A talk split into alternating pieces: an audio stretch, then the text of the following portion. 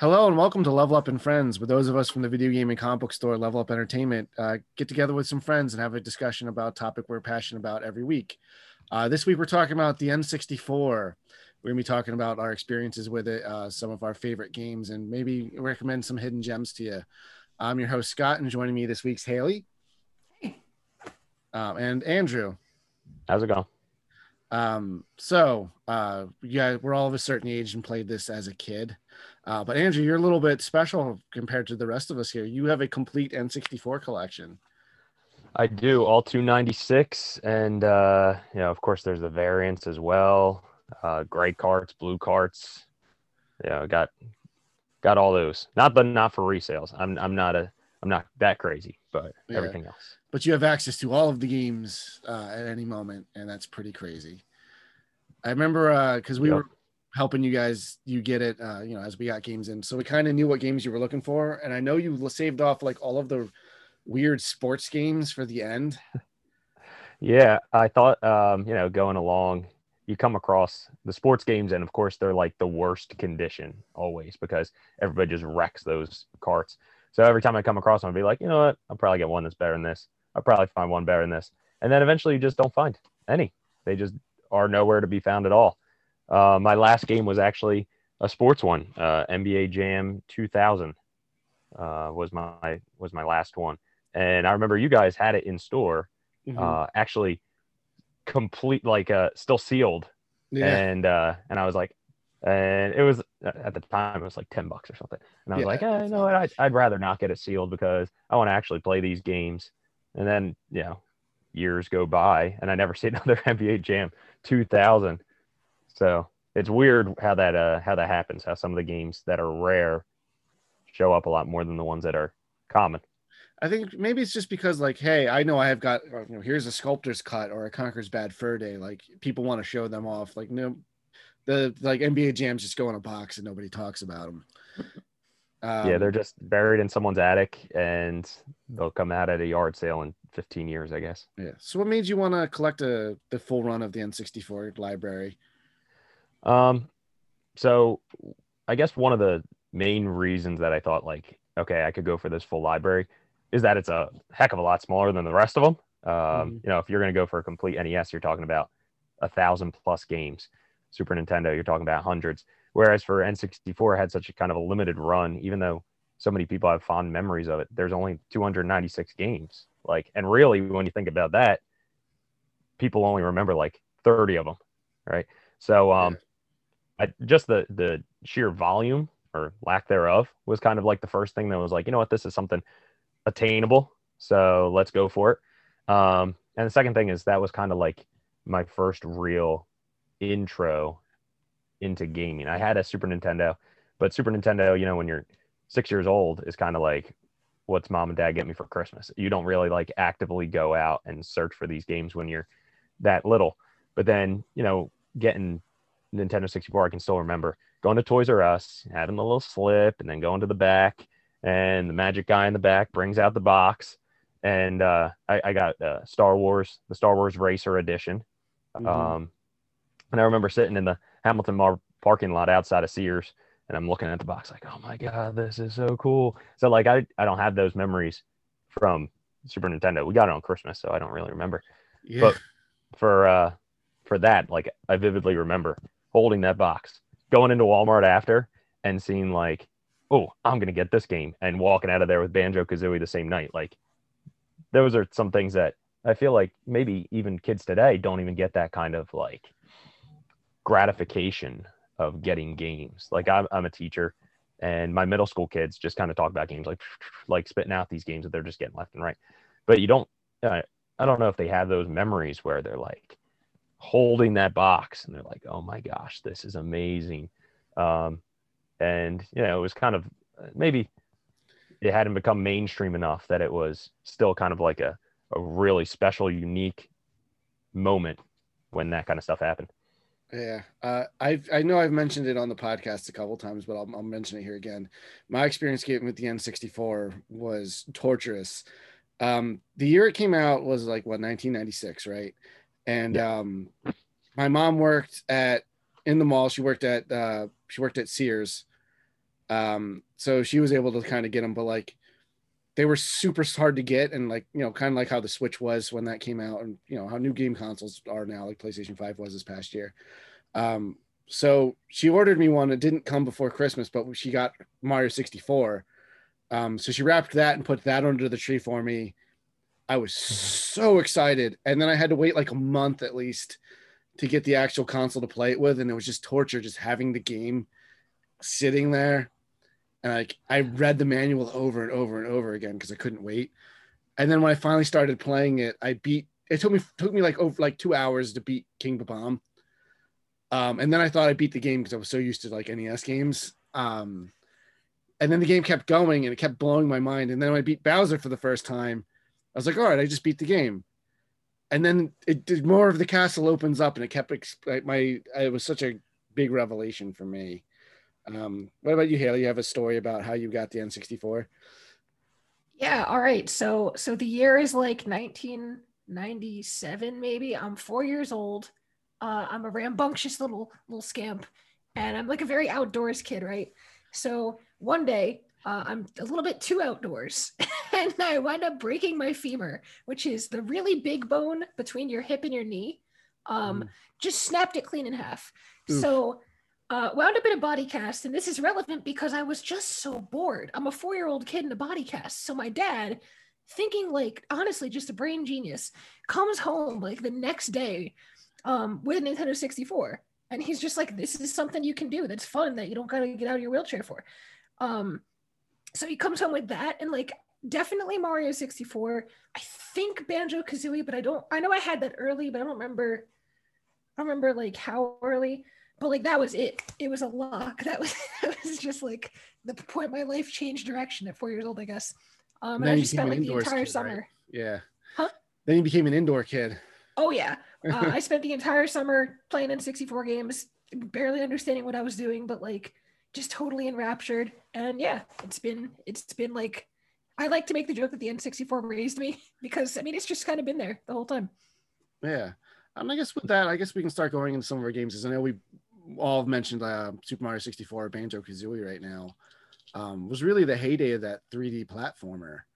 Um, I, I was talking to Haley off camera before we got started, and like Super Mario 64 was my favorite Mario game all the way up until 2017 when Super Mario Odyssey came out, and that kind of replaced it. But it was it was the the game the sequel I had been waiting for for 20 years. You know, um, like Mario Galaxy and stuff was fun. I didn't like Super Mario Sunshine, but like it's just they they weren't scratching that same itch. You know, um, yeah, it, it like I said, that game was like a real revelation for me. I, however, never played the banjo games.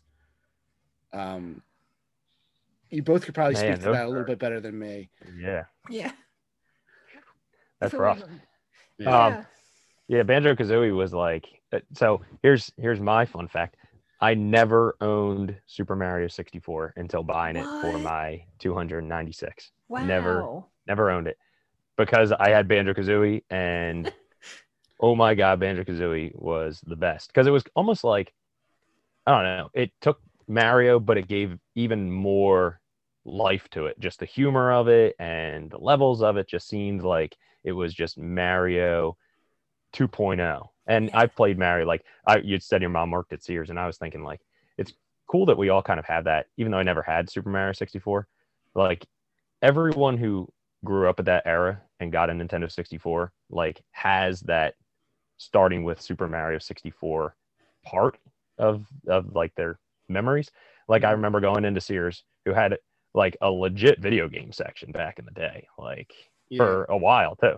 It's a shame that it turned into the boys section instead of like the awesome video game section. But I remember having, you know, they had the TV and Mario's face was just there, and I'm just just watching him go over and over again just through the intro and like stretching his face out a little bit like oh my gosh this is awesome never having the game but just like that memory that sears section was crazy i know we're not talking about sega saturn but my other one was NiGHTS. when i saw NiGHTS going at uh sears oh we'll eventually do saturn um my mind was blown I'll, I'll, I'll reach out to you if we do Saturn again uh, sometime. I I know like nothing about Saturn besides NiGHTS was like the coolest thing ever that I saw at Sears in the Hamilton Mall.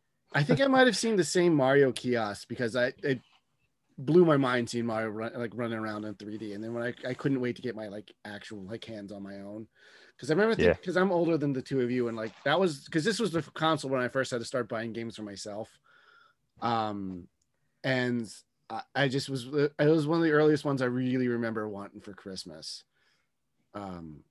Or it might have been my birthday. I'm pretty positive. I remember opening the Mario 64 like at, with a Christmas tree so it might have been for that. Um, my birthday and Christmas are like the same time though, so it doesn't matter. Um, but yeah, it, it like I said, it, it blew my mind. And the best part about the N64 um, was definitely not the controller, but it was the fact that it had four built-in controller ports. Because how sometimes how I discovered a lot of my favorite games is I'd go over a friend's house, like we, you know, a bunch of kids would get together.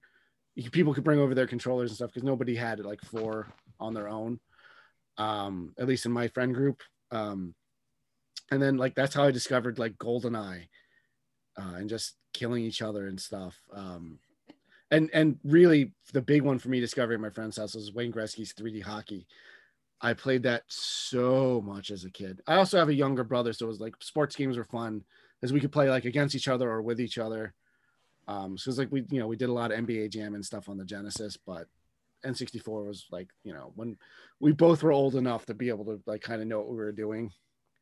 That's like that's like one of those gaming experiences that's just lost to time. Like going to your friend's house and seeing a game that you don't have and having no idea what it is. Like that, I just feel like now with the internet, everybody knows what every game is all the time because there's trailers and screenshots and an official Twitter account.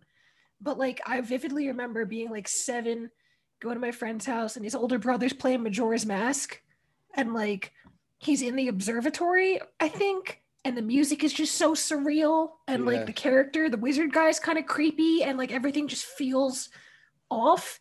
And I remember seeing that game and being like, "What is this mysterious wonderland of a game that I've never?" And this, I think this was I was like seven, so I think the GameCube was out, and this this guy was playing this game. Um, and there's just like the mystery of that. I miss it so much. Yeah. There's something about Majora's Mask specifically. Um, it's Oh, my yeah. favorite. It's my favorite 3D Zelda game. Like it- the atmosphere in it, it's it's so weird and dark and kind of depressing in a lot of ways. Yeah. Like it just feels so different and unique. Like there has never been another Zelda game that feels like that. And I because this is the time when I got into the Zelda series between the one two punch of Ocarina of Time and Link's Awakening uh, for Game Boy because you know Pokemon had just come out, so I wanted a Game Boy. Um, like I just fell in love with that series, and the Majora's Mask was the one first one where I was like waiting for, and I had that pre-release hype. Um, and there was like you know I didn't have a Nintendo. I think this is about the time I started getting Nintendo Power on more regularly. Um, but I remember just pouring over over that, and like the internet wasn't was around, but it wasn't really like a thing as it know as it is now. So we didn't have like tons of videos and stuff for it. Um, so just there was a lot of mystery around the game too. Other than you know, I knew you could have the transformation masks, but man, once I could start rolling around as a Goron, like that's all I did was just farm stuff in Hyrule Field or Termina Field was- rather. it was so mystical to me. All right, so so this this story actually like bookends itself because so I go to this kid's house. I'm like seeing his brother play the game, and then like two or three years pass to the point where I'm like I'm old enough to be going around town with like a ten dollar bill in my pocket. Um, and there's like a retro game store in town, and they have a copy of Majora's Mask on the shelf. And so it was my first ever like N64 game that I bought after the N64 was gone, and it was that kid's cartridge. Like Oh, so really? it came back around. Yeah, we lived in the same town, so he must have Yeah. sold it at the store, and then I picked it up. Oh man, you could have just paid him directly. I Uh, wish I knew. I don't want to encourage people to do that because then I'd be out of business. uh, no, I'm just I'm just kidding. Obviously, we also sell comic books, so it's fine. Um, I, yeah, I think my first big video game purchase on my own uh, was Super Smash Brothers, um, and that was a game I didn't know it existed until it came out. This kid at I was in middle school was telling me about it. He's like, "Oh yeah, I just got this fighting game with Mario and Pikachu," and. I was like, "What are you talking about?" um, and he lived in my neighborhood, so I went over his house after work, and it blew my mind. And I was like, "Oh my god, I got it! I gotta go to EB Games." And I think Wes, who works at the our store now, sold it to me. Um, I had like, oh man. Speaking Oh, of, but the commercials, I didn't see the commercial until after I bought the game. is, the commercials got me so excited as a kid because I knew what a Mario was and I knew what a Pikachu was, but I had no idea what like a Yoshi was yet. I wasn't like that in, into the Mario series, so it blew my mind. I was like, "Why is Mario fighting Pikachu and who's the monkey?" Like, and I was so excited. I think my dad bought it for me like the first time we saw the commercial. I I didn't know I- who I didn't remember any of was. Yeah. Me either. I had no idea. I knew Mario and Pikachu. I don't think I even knew Luigi yet. And forget Captain Falcon. Like, I remember when I where'd unlocked you come from? when I unlocked both Captain Falcon and Ness, I was like, who are these characters? And then I looked at their games. I games. didn't know Kirby. I didn't- yeah. Then I looked at who their their games were. I was like, I never heard of F Zero. I never heard of Earthbound because I didn't have it in Super Nintendo. Um, but it was it didn't matter. They Yeah, were my buddy had that. play, You know. Yeah, my, my buddy had that game and and I hadn't heard of it at all before. And then we were just he was just firing it up like his his older brother was playing it, and then we got our turn on it. And I remember just like it was too much for for me to process what to do everything. So I just picked Kirby and I would just float and down B, down B, down B, and I'm just going crazy. My friend's like, okay, we're not gonna play this anymore. Yeah. It was either Okay. that or the Pikachu Thunder. You got to pick one or the other. oh yeah, those were those were top tier strats back in the day. you know? um, but yeah, I I've always loved crossovers and stuff in general, and uh, like I said, I was a big Kirby fan as a kid, so I was like, oh, Kirby's also in it. I got really excited. Um, but yeah, I used to play that so often. Like that was the game that we always played when friends, any amount of friends came over, is we would play that. And then you know, obviously, I'm still playing Smash Brothers to this day. Like you know, I'm stoked that Sephiroth joined. It wasn't a character I was expecting, but that was cool. but like, I, if I could show myself, my kid self, like the Smash Brothers roster now, well, yeah, I wouldn't know who half the characters were, but like just the fact that there's like almost 80 of them, and the fact that Sonic is in it and Mega Man, that's all I would need. Um, because I didn't get into Yeah. Castlevania till later, but Looking back at the old roster, and you're like, oh, that that's all it was. It's like Yeah. looking back, it's it's kind of amazing to see. Like, what was it, ten? I think, right? there's 12, 12 total characters. You started with Well. eight, and then there was four unlockable characters. Right. I forgot if it was five and five or six and six, but yeah, it's But yeah, um, just to go from that to this. I mean, they're really like Nintendo, like they are Nintendo's all stars, and like even then, like I wouldn't, ar- I would argue that some of them aren't really anymore like Fox, you know. Now, have you guys have you guys seen the hot new mod Smash Remix? I saw that. Yes, I. It is want is to check it so fun. Like it adds it adds like Wario and Bowser and then like Ganondorf and Falco and the clones. But they also put in the Mad Piano from Mario 64 as like a you can play as the piano. Didn't they just update it with? uh Can't you play as Ridley now too? I don't maybe they did. If they did, I missed a trailer. I saw a recent trailer for it where they added like a ton of stages and stuff too. That's rad as heck. The last time I saw last oh, thing you I saw what? I from them might was be thinking. I might be thinking Melee. I'm sorry. I think someone just Mm. finally modded that. Yes, because they added all the N64 stages. That's why I was thinking it. I'm sorry. Oh, okay, okay. um because just like ooh that's cool that they can have all of that but it's like actual additional content like you, you know 'cause a lot of mods like will replace stuff with other things Yeah. it's, it's all added to it so it's got all the base content plus that um but yeah no that I, i've seen I've, i have seen those mods though where they add bowser because he looks like bowser you know from mario 64 Yeah, he looks like Mario Party Bowser. He looks Yeah. so dumb. yeah um Can we can we just say Mario Party Bowser is like the ugliest rendering of Bowser ever? His voice, How he did they sounds How they even come up with that image of what Bowser is? It's just N64 Bowser is a is a next level. i'll be honest with you I guys feel like Yeah, I never played the the Mario Party games until like the Wii era.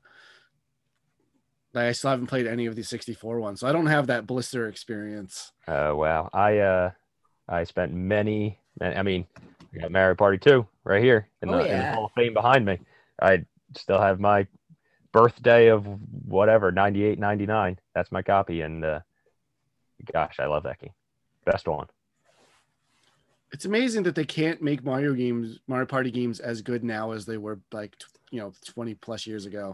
I know they stopped making good ones after like eight, I think. Which I mean, they, they made I eight mean- good games, but Yeah, yeah too complicated just go back to the classics man mario party 2 mario party 3 that's all you need just keep rehashing that with new games Yeah, because I like. I wish they mini would do like the the Mario Kart route, where like you know how they'll bring back like classic courses. Just bring back a couple old boards. You know, I guess they tried that with that 3DS version, but I think that's just the mini games. Yeah, there's no board games. It's literally Oh. just mini games. Oh, it's, it's it's it was it was a letdown. I was pretty excited for that one. It was a letdown. Because yeah, the concept's like all right, all the favorite boards from throughout the series, and then like all the best mini games from. I was like, oh, that might be. It's like you know what, that might be a good place to to really play it. I mean, I've got Mario Party uh Advance, you know, the the e-reader board game thing. Oh no. Um, that's the only Mario Party game I own. um, I saw it for cheap, and I was just like, well, I'm just gonna buy it to have it. Um, but uh, I think this discussion of like Mario Party kind of also just leads into what makes N64 so great. Like Mario Party wouldn't work as well now because it doesn't work online the same way. And that's what everybody's playing. Like nobody's going to people don't get together for LAN parties or people don't get together for four four person 50 turn Mario Party matches like I used to do back in the day. Like people don't do that and kids I don't think would value that as much. And but man, having those experiences from an N64, that's what really also separates it. And that's the thing that it was the ultimate like what's it sound like? Like the ultimate party machine. Like you have all of those uh you know opportunities available to you. And yes, Switch has Mario Party where you can play online, but I mean that's just not the same. You're not there trash talking each other. You're not there like yeah. bumping each other as you're trying to hit A seven thousand times in this in 20 seconds. Like it's just not the same to uh to do it online. And and the Switch Mario Party, like, yeah, it's got online technically, but like you're not playing the boards with each other.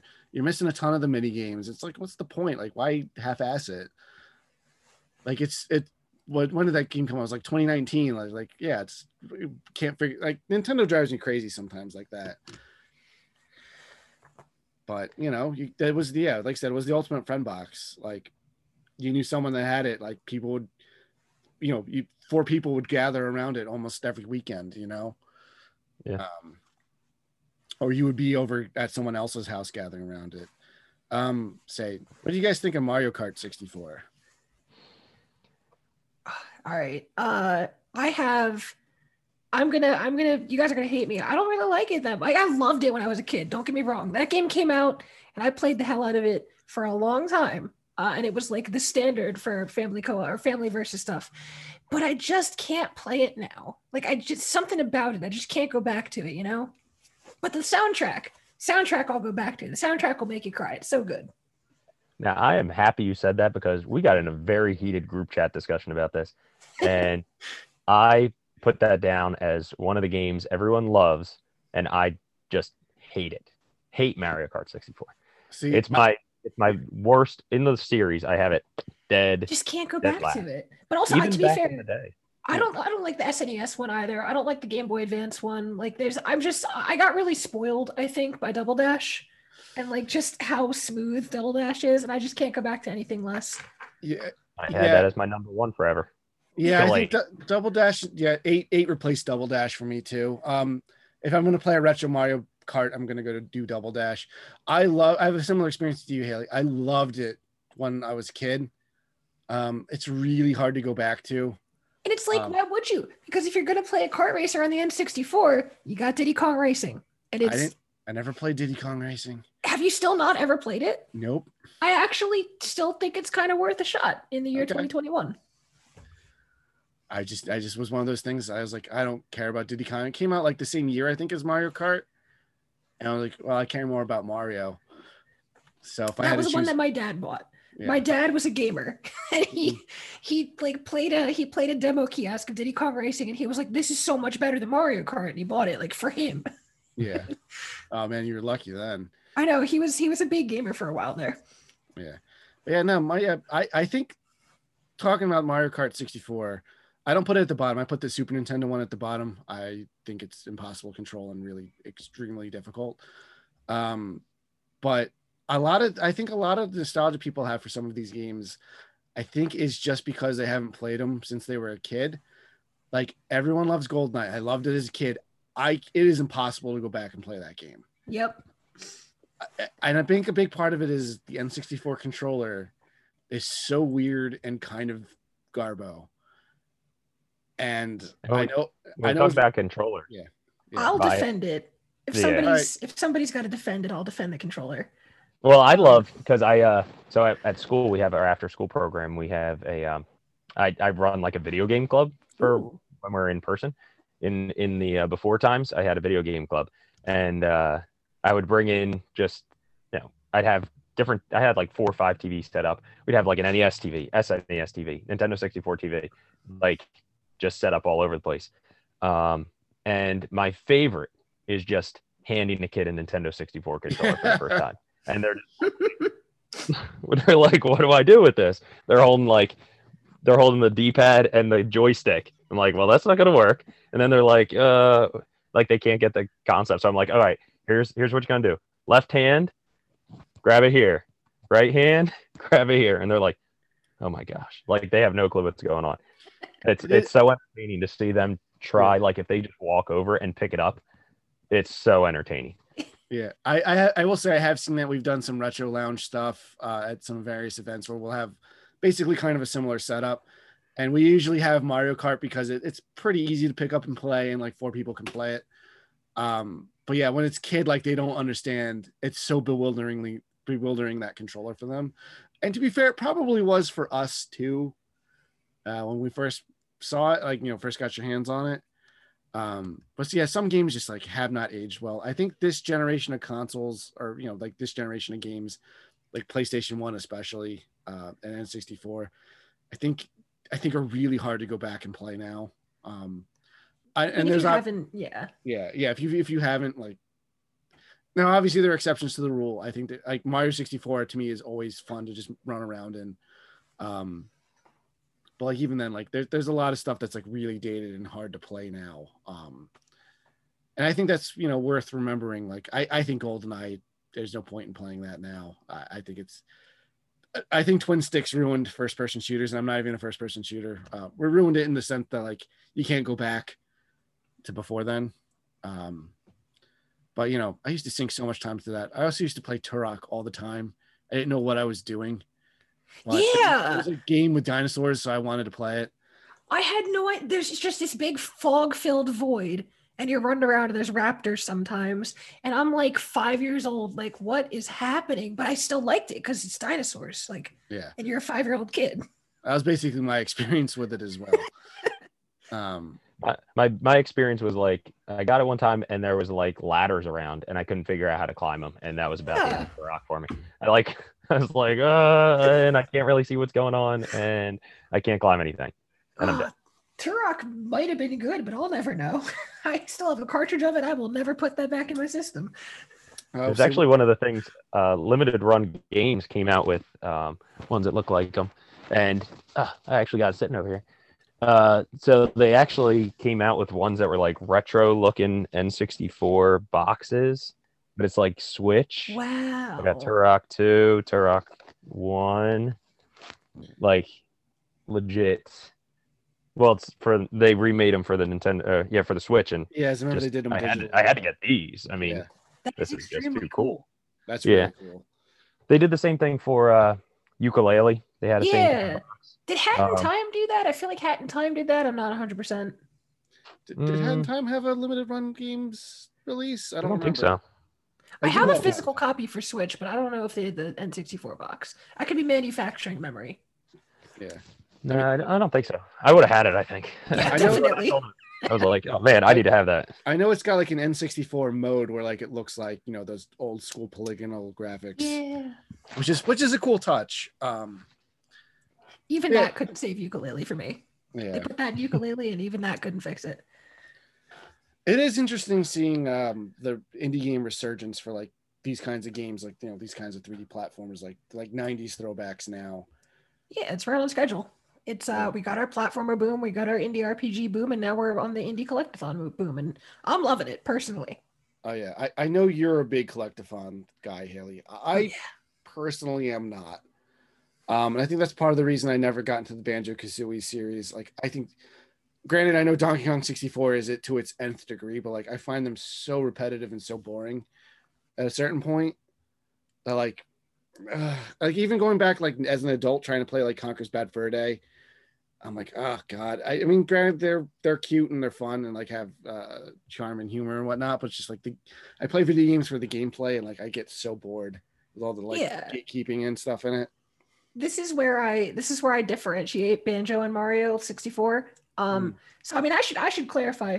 Mario 64 raised me like a father. Like to, to this day, I tweet out like Mario is my dad. Every time they do a Mario tweet, I'm like, oh, it's my dad doing something. But like, um, they're just very different games. Like I, I think of it more as Banjo Kazooie is just straight up a scavenger hunt, and also you're talking to people and like there's character interaction and stuff, and it's more of like a fleshed out world. Mario 64 is just like gymnastic jungle gym. Like it's it's about how you get there. It's about the movement.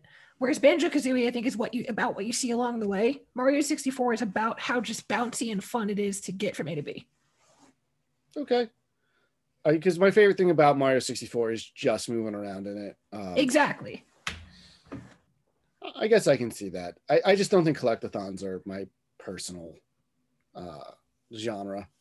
I Although do, I do, I do- for me. although I do like Hat in Time, but. Um, but yeah, let's talk about some of our other uh, favorite games. Andrew, what's one of your favorites we haven't talked about yet? Um, all right, so I made my I made my top five list. Okay, Number one on my top five list is Mario Party 2. okay. So that's- okay. So I did include that on there. Can I ask uh, why why Mario Party 2 specifically versus the other two Mario parties that are on there? I think so. Mario Party 1, I was big in renting it, and it was like it had the nice setup, and the games were good, but it was like it wasn't fully polished. It wasn't fully there yet. And I feel like Mario Party 2 like got you there. That and Mario Party 2 has the best boards. Mario Party 2 has the best collection of games. I can still go back and go and see the tree and play all the games over and over again. Like bumper balls, it's always going to end in a tie, but I'm going to have a blast playing it. All right. And it's like Mario Party 2 was just like the pinnacle. I couldn't tell you the number of 50 turn matches that we had to save and come back to for like a week straight that went went on in that game. So changing the costumes for all of them, and then you have Yeah. your superstar at the end, and then it's like, oh geez, I forget who had the most coins, so who's going to be the superstar? And it's like it's Yoshi with his little galactic ray gun. Like when just being able to have that whole scene play out on the screen, and you just like trump around the room like, yes, it's me, and all your friends are all just like sitting there having to watch your character do some Yeah. crazy little cutscene at the end against Bowser. Like that was just the icing on the cake. So, man, Mario Party 2, when I got that on on my birthday and I went to Catholic school and I was born on St. Patty's Day. For some reason, we just always had off on St. Patty's Day. And so I would just, every time we got a birthday video game, I would hammering away the whole day. And that one did not come out of my system very often. All right.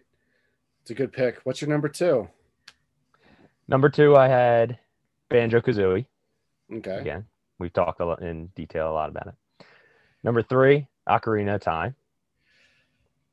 Okay. Uh, I didn't I didn't get into it until later. So I never had it growing up. My one friend did, and I would go over and watch him play it sometimes.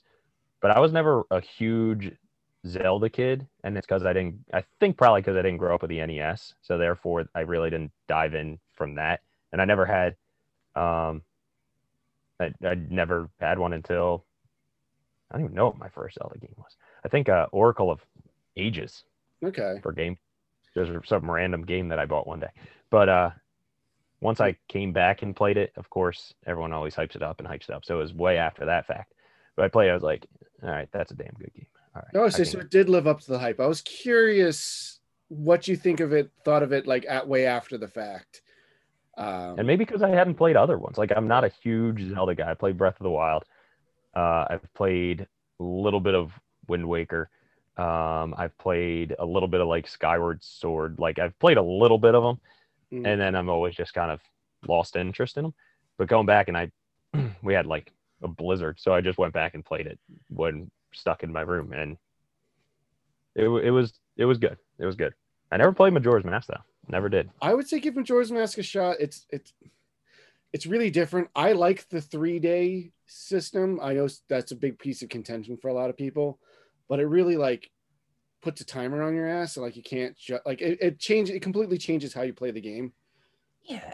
And it's not even like that big of an issue. I, I mean, I, I always feel like there's two, there's exactly two experiences that you have uh, with Majora's Mask. When somebody says they've played it, either their experience was they played the slowed down Song of Time and just took a merry stroll through the game and never felt pressed for time, or they just felt the weight of that timer on them the entire time and it ruined their experience. I feel like those are the two versions of the game.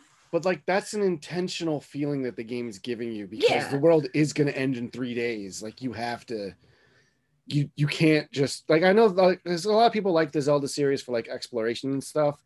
I think because this is the era when I started playing them. Yes, you can explore a, bun- a bunch in, in Ocarina of Time, but I don't think it, I think those games aren't as open as people really remember them. I think we were just kids, and like I didn't like the NES games. I didn't have Super Nintendo, so I didn't play the uh, I didn't play Link to the Past. So like I don't know. I I th- that wasn't a problem for me, but like I love the three day system. It's the first one. I think one of the few that still feels like a, like a living world because every NPC has their schedule. So like Clock Town, like everyone kind of like does what they do. Like they're available at this place at this time on this day. Like I, it, it felt so much more like alive than Ocarina of Time, even though Yeah. everyone's dying in it. Um, And then like you see stuff like that come back in later games. Like you see every NPC has a schedule. Like in Oblivion, Oblivion does that, and like people praise the systems there. But like I don't know, I liked that Majora's Mask kind of gave you that feeling of you better make some progress because the moon's coming. Like I kind of enjoyed that. I feel like if a game is too open and there's no pressing goal. I, I kind of get bored, or at least I did. Like as a kid, I remember trying Oc- Ocarina of Time and just being like, well, everything seems okay. Like I know everyone says Ganondorf's going to destroy us all, but everything seems fine. So I kind of liked the dread. I don't know. I kind of like the dread. Yeah, I, I mean, don't get me wrong. I loved Ocarina of Time. I must have played that like 40 times as a kid, like all the way through. But I, I think if you like that, I think give Majora's Mask a shot. It is different, but the fact that like the, even just like the little changes they make, like like just running around as a Deku scrub, even Yeah. um, it's just your your characters like the different forms give you such like the gameplay so differently. Um, all the masks give you at least something mildly useful. Some of them are kind of dumb, but you know when there's so many of them, they're not all going to be winners. But like, you know, I, I don't know. I think it's cool. It's fun collecting all the masks. And then at the end, you have to do if you have all of them, you can get the Fierce Deity's mask, and you can make mincemeat of any of the bosses in like two seconds Yeah. with it. Um, have you, Haley? Have you beaten Majora without using it? He is so much harder. Yeah, I've actually never gotten the Fierce Deity mask. Oh, Um, really? I could not be arsed to do the couples mask quest chain. And I just, I was like that and one other mask. And I was just like, you know what? I, I, I want to beat the game. I love the So- couples mask chain, but every time I play the game, I screw up this one little part of it in the middle of it. So you have to go back and do the whole thing over again. Yeah. Um, which I, I mean, that's the thing. That's the game's punishment for where you screwing up is you have to replay the game again. That um, and that's like that's kind of the way that I approached it the entire time I played it is like I would spend a lot of time figuring out what I had to do, and then I would know what I had to do, then I would just rewind time and then go execute. Like I feel like the game is about getting intelligence, making a plan, and then executing on a fresh like start Yeah. of the first day. It's it's one of those things like if if you you you tackle that game so much different than Ocarina of Time. I know we were talking about Ocarina of Time, but like Majora's Majora's Mask is my number one N64 game. Um, although I, I don't think I put him in, in his formal list. I just have a bunch I want to talk about. But um, so what was that for you, Andrew? Number four? That was number three. Oh, At number first, I didn't really have him ranked, Yeah. um, but it's it's kind of like top five. Uh, another one that I put in there was Super Mario 64. We talked about it a lot. Love And my fifth one's kind of a wild card. Okay. Um, but being the fact that it's the N64, four player, you're there to have fun, right? It's that's a another good thing about N64. Like just how fun the games were. They weren't like now every game's so serious. Like you were talking about playing Spider-Man before, and yeah, Spider-Man, it's fun as heck to swing around. But there's always some like super serious tone on Oh, these games. Spider-Man Last made- of Us is at the end at the end of the ca- campaign, it almost made me cry. Me Yeah. And like Last of Us is just like, oh my gosh, this is I'm just dragging through this, and I'm just it's just bitter. And back then, it was just like, whoo, banjo world, running around, having a blast. And like, I got my four, three friends here. We're all taking turns. Mhm. Um, so my last game on my list, NFL Blitz Special Edition. Ooh, Blitz is a good one. That was the, I mean, the heyday. I know people who have PlayStation, they're partial to their blitzes. We had blitzes on super on a N64 as well. I picked Special Edition. Uh, Special Edition only was released at Blockbuster. Um, so we had uh, Blitz, Blitz 2000, Blitz 2001. Special Edition is the same game as 2001 uh, with an updated roster. So that's all I Okay. did. But uh, so I picked it because it was the most current one. Um, I and because vanilla the Eagles were actually pretty good as opposed to like the first Blitz, where the Eagles are just god awful. So then they actually were good by special edition. I can actually use them. Um, but oh my Maybe gosh, that's a reason they stick stick with the yearly releases for sports games. Your team's finally all right. um, say I only had vanilla Blitz, but my brother and I would play it all the time because it's a. Blitz I like, just I like the great. sports games in general, and like Blitz is. I don't think it's gotten better than the Blitz series for football, and in, in terms of no, definitely not.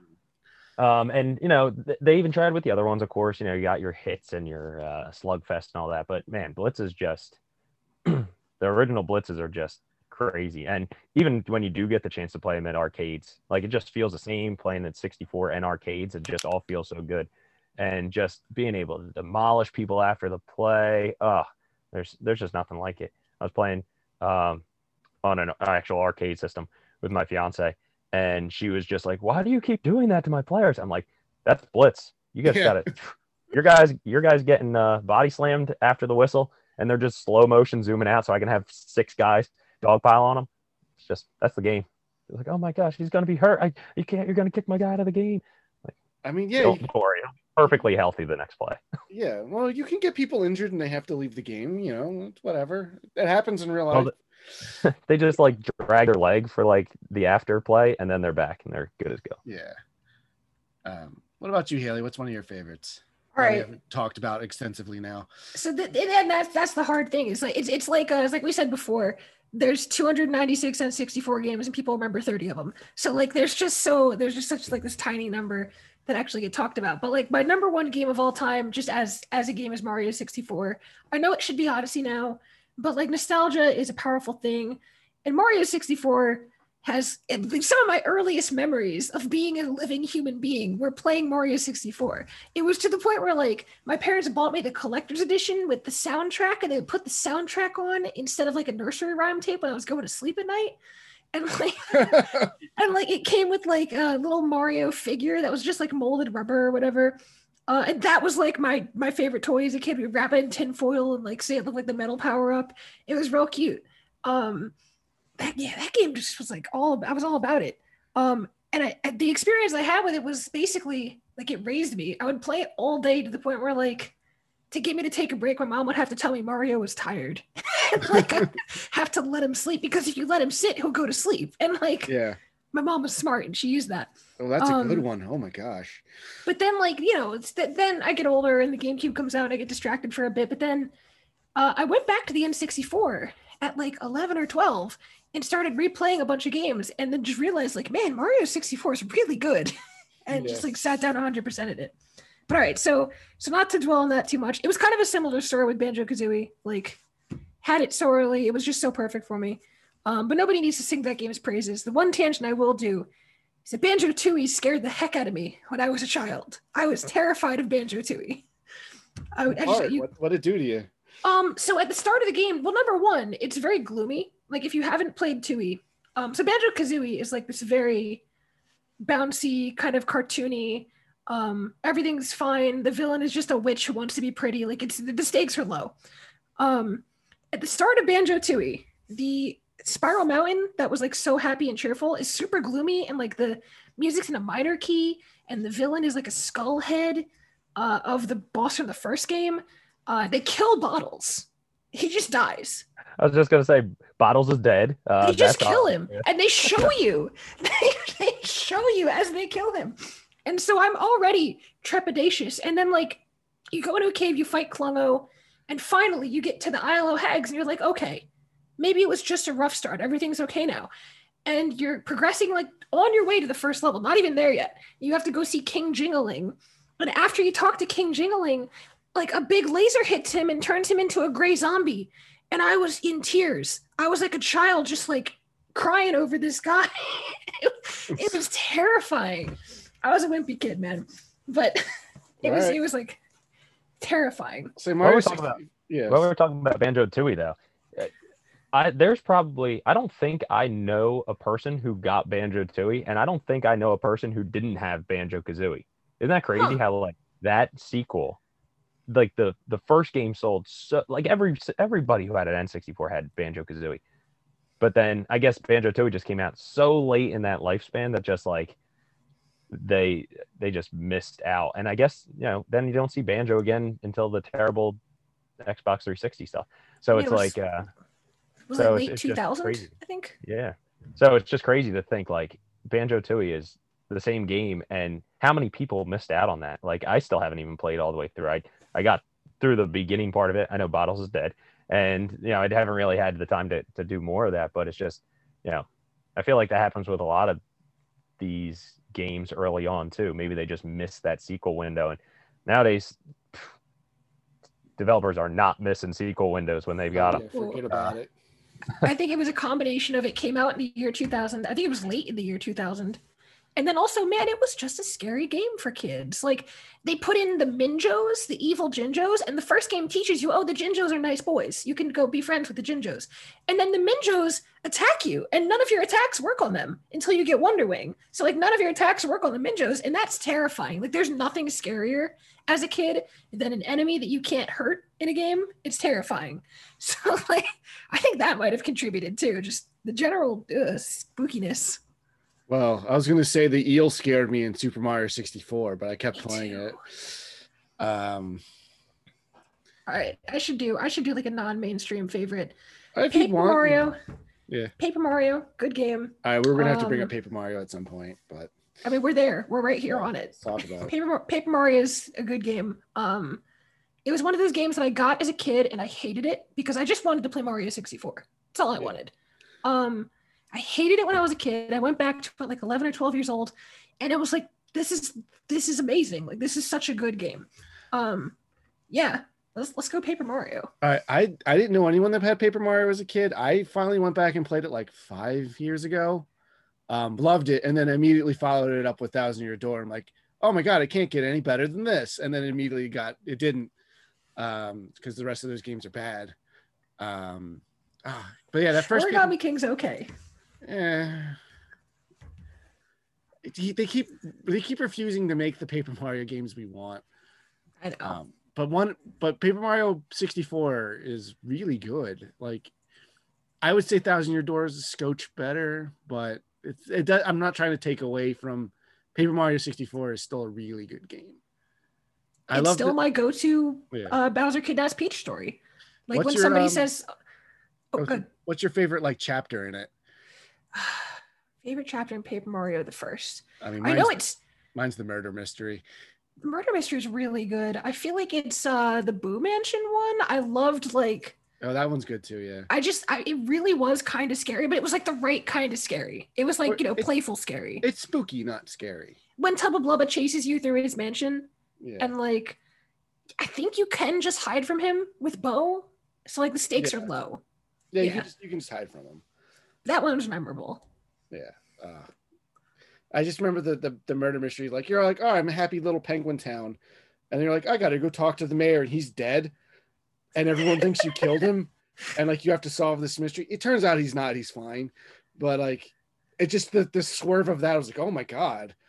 Um, that was what's what fun about that game though. Is it was very playful and like it. Uh, it would you didn't know what was going to happen next, and Thousand Year Doors like that too. Um, I don't know. It, it they're really cute. It's really fun. Yeah. Um, I, will vouch for Origami King brought some of that energy back. Like Okay.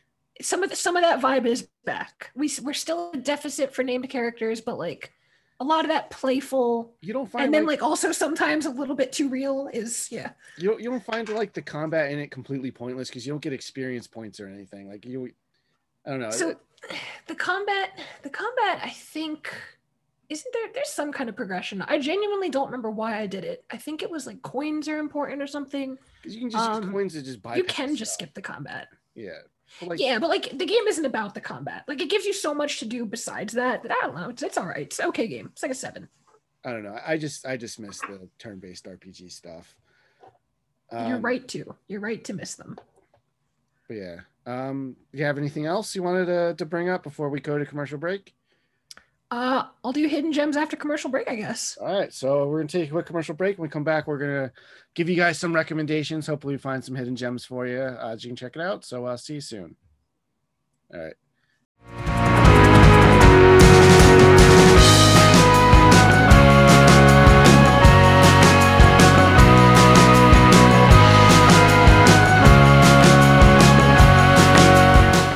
Created by husband and wife team Kendall and Kayla, Star Savior Bunny combines Sailor Moon esque super heroics with the challenges of early adulthood. Read for free at tapas.io and check out their Instagram at Star Savior Bunny for new updates and projects. Thank you for listening to our podcast, but have you checked out our store yet? We sell all kinds of nerdy products from comics and graphic novels to retro video games, model kits, toys, and statues, and more. Visit us at levelupentertainment.com and as a special exploratory promotion, the first 20 people to use the code FRIENDSCAST at checkout will receive 10% off their first purchase. If this is successful, we will do more podcast exclusive promotions in the future. That's levelupentertainment.com and code FRIENDSCAST. F R I E N D S C A S T. This message is for Iliana and Miguel. Hey, this is uh, Gabriel Iglesias. It's Mark Hamill here. What's up, y'all? This is me, DMC, the K-I-N-G. Martha Sedan, the Zombie King. I'm Paul Felder, UFC fighter. WWE superstar Sonya Deville. What's up, guys? This is Harry Mack. Hi, I'm Julia Leewald. And I'm Eric Leewald. Hey, this is Matt Cardona from the Major Wrestling Figure Podcast. Yakko Warner here, described mysteriously as an old man from Michigan. And you are watching Toy Quest 101, baby. And you're watching Toy, Toy Quest 101. 101. You're watching Toy Quest 101. And you're watching Toy Quest 101.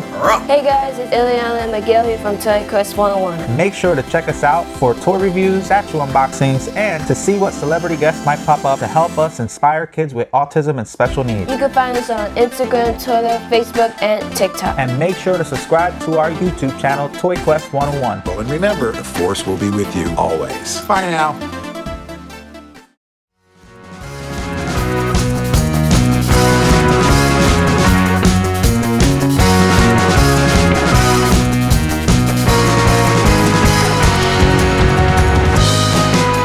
And we're back. All right. So, Haley, what were some of those hidden gems you wanted to tell us about? All right, we talked about Zelda a little bit. I'm going to tell you guys the game that Zelda actually ripped off for its 3D formula. And I'm not, you know, this is a playful, like it didn't actually rip it off, but it's very similar. Mm-hmm. Um, there's a game on N64 called Mystical Ninja starring Goemon. It is uh, in a long line of games that just didn't really have a big foothold in the West um, and still doesn't to this day, but like it's really big in Japan. Um, came out in 97, in August of 97, so it beat Ocarina of Time to market by a year.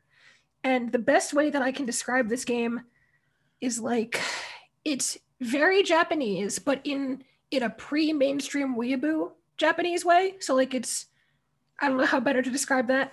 Um, very Japanese, but it's it's what if like a 3D Zelda was also kind of an action platformer. Um, so you play as Goemon and you live in Edo, I think, and it's like feudal Japan. And one day like a flying saucer comes to Edo, so it's already kind of goofy from the start. And they turn Osohe Castle. It's a big, it's a big Japan castle. They turn it into like a European castle, and this is a crime, and you've got to stop them. Um, so like on the way, you find out that that it's like this guy named Spring Breeze Dancin', and he's like a musical theater villain. And he's he's the whole plot becomes like a musical theater thing. So it's it's a musical now, kind of, when you have the bosses in view and then it's just going across this crazy wacky Japan world, going through dungeons like it's a Zelda game. Uh, at no point does it take itself at all seriously, and it's just great. It's just so good. Like I don't know why I'd never hear it talked about more. It's like easily a top ten game on the system. And now, Andrew, you've got all the games, so you must surely have found some that you didn't think were going to be cool that ended up being cool. Yeah, my uh my first hidden gem um, so my uh, my friend came over one time, and I just went to my batch of games and was just like, okay, we're just gonna pull this and this and this, and we just pulled a variety of different things. So we had like Nagano Olympics and like stuff that we put in and uh, chopper attack and like okay, you know that's coming right out. And uh, but the one that was like, oh wow, this is actually really cool. Uh, Micro Machine 64 Turbo. That's my uh, that's my first recommendation. Oh, where is it? Down here. Yeah. Um, Micro Machine 64 Turbo. I think I have that.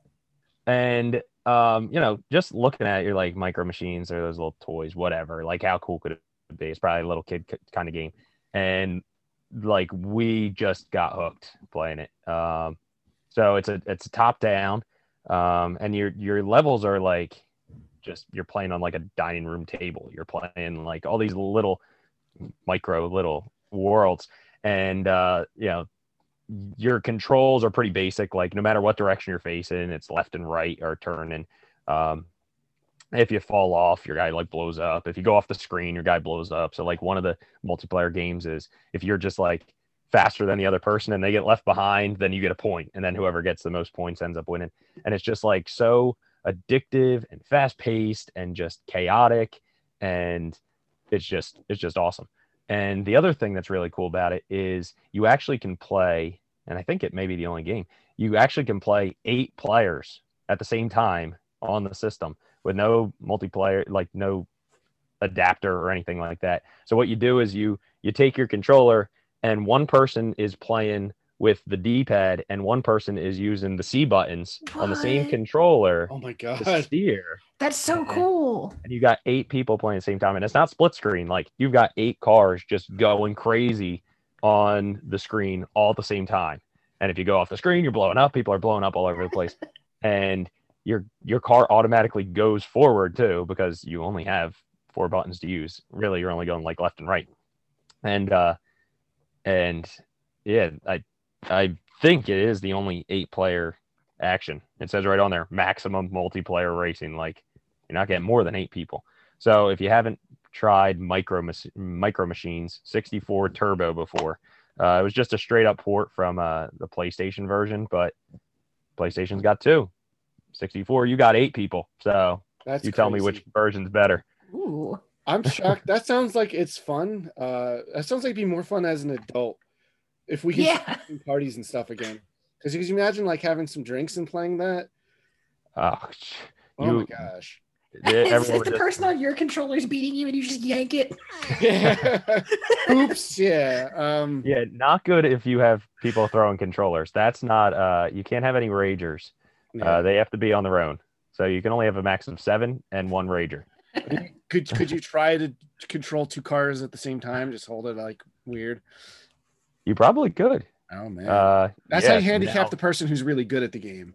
that would that would absolutely throw my students for a loop if I had that. All right, guys, you're going to be holding this controller in this way now, and both hand control someone else. So good. That's uh, a that's a really good pick. I'm yeah, I'm surprised I never hear anyone talk about that game. Because again, it sounds like a good party game, which is what the N64 was best at.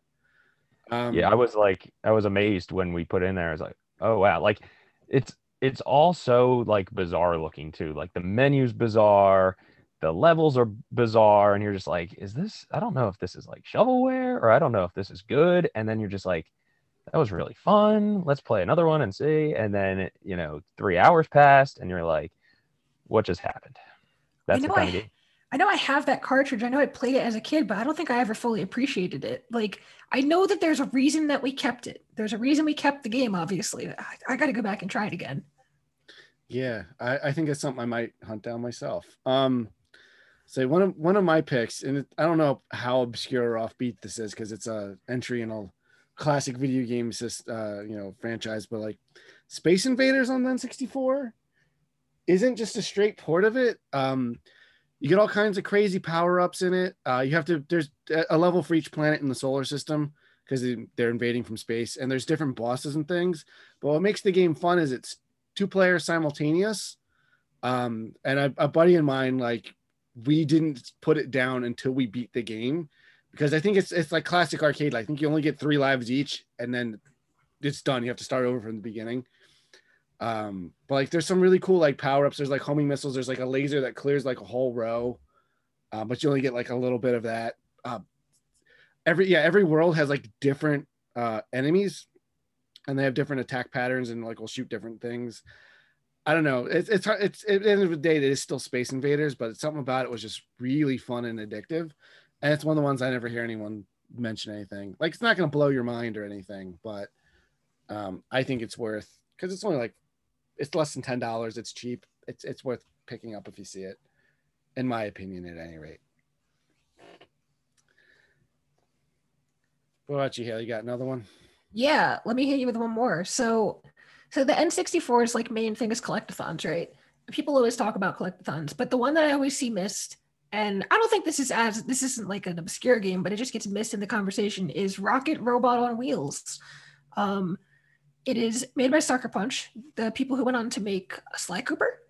Um, and it's like a physics-based 3D platformer collectathon on the N64. And the physics are what I can, I think it's best described kind of patronizingly as like really good for the N64, maybe not good on any other system. um, Sure, it'd be like, so- amazing at Super Nintendo. Oh yeah. But like, so so you're this little you're this little robot man. His name is Rocket. He's a maintenance robot for an amusement park in space. Um, the mascot's like a walrus. The the secondary mascot's like a raccoon, and the raccoon has a scheme to become the primary mascot. The stakes are the stakes are not high. Um, and so he like takes all the tickets or something that you would win in the theme park, and Rocket has to go around and get the tickets back to open up the, the way into the last level where you save the primary mascot.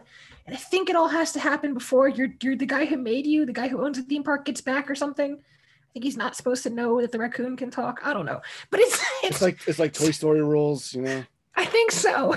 But it's it's really good though. It's like it's so you play as this little guy, uh, and his abilities are pretty limited, but you have a tractor beam that's like a physics-based pick up like any object that's small enough to be picked up. And like you can throw stuff, and it's it's all just really physicsy. Uh, there's a bunch of physics vehicles that you can drive around. The soundtrack is wall to wall bangers, but they all kind of mix the energy of the location they're themed after. So like one is Coney Island, one is like ancient Greece, one's like a mine. Um, and they mix that energy with like creepy theme park. So Okay. like it's a game that that wears its theme the entire time, and I really like that about it.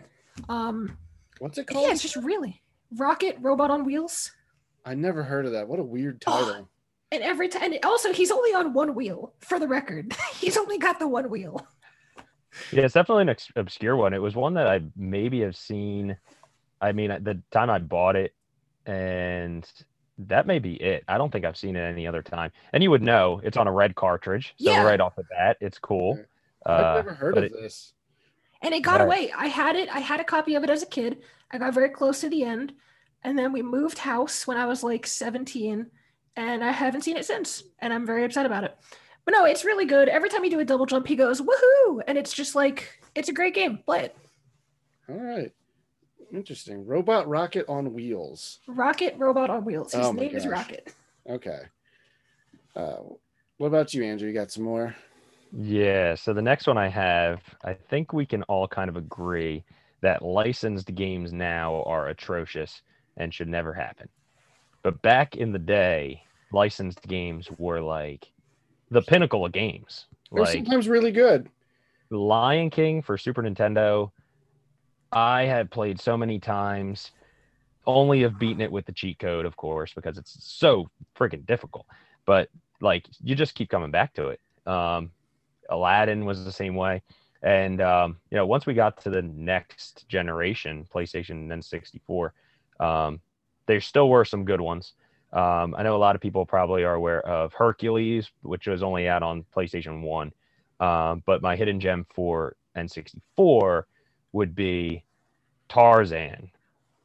What? Tarzan by Activision. It's not much of a game. It kind of follows the story. It's not very long, but those kind of games, like the mixture of like 2D and 3D, just like there's some some developers that just went so heavy into the 3D and it was just like garbage and it just looks gar- like garbage and it doesn't age well and it didn't look good then and like they just were like 3D, yeah, we have all these megs. We're we're gonna pump out this crazy thing. Yeah. you need you need the expansion pack for this game, and it's like, uh, like it's gross. But like Tarzan, when you're watching it and you're playing it, you're just like, no, it just looks good, it feels good, everything about the game just like plays well, and it's just I just don't think I think people see like Disney Tarzan. Oh, I was fine when I played Aladdin and Little Mermaid and and Lion King when I was little, but I'm I'm big now. I'm gonna play, you know, other games. And I think it just, you know, kind of didn't get the appreciation maybe that it, it should have. So Was that's it my like a hidden two and a half D? Is it like a two D Yeah. side scroller? Oh, cool. So there's times where you're like going side to side, of course, Donkey Kong Country style. Yeah. But then there's also times where you're surfing down vines. There's times where you're running, uh, like in Crash Bandicoot, where he's like running towards you. Oh, there's um, there's levels where you're going out, you're swimming and stuff. Like there's a bunch of different varieties of those. And even though it is, you know, 2D, like it still is kind of, it's kind of going like into the background, in the foreground a little bit. It's not just flat by Yeah, any like Kirby means. 64. Yeah. Yes. Yeah. Okay. Yep. So it, it kind of has the same feel as that in the 2D, 3D nature. Not even as 3D as that though. It definitely holds on to its cartoony Disney animation style. Um, and I think that you know when you play it, it just it's it's like you're playing the movie, and that's you know you don't have Phil Collins just going hard in the paint um, in the soundtrack, but you do have the the you know that same feel from the the visual. So Tarzan is probably going to run you about 30-ish bucks. It was one of those games they also was released with uh with a big box and uh I couldn't even tell you how much that's going to be. That's going to be one of the most costly things in an N64 collection, probably more than Sculptor's Cut if you were to find a complete box with the um, the toy for that. So um, you can stick to the cartridge then. That's it's much cheaper. I thought for sure when I heard licensed games on N64 come up, I thought we were going to Toy Story 2.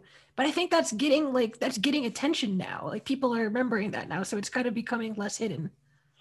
Yeah, Toy Story 2 is a good game. It was one of the ones I was like borderline to talk about. I was going to bring up.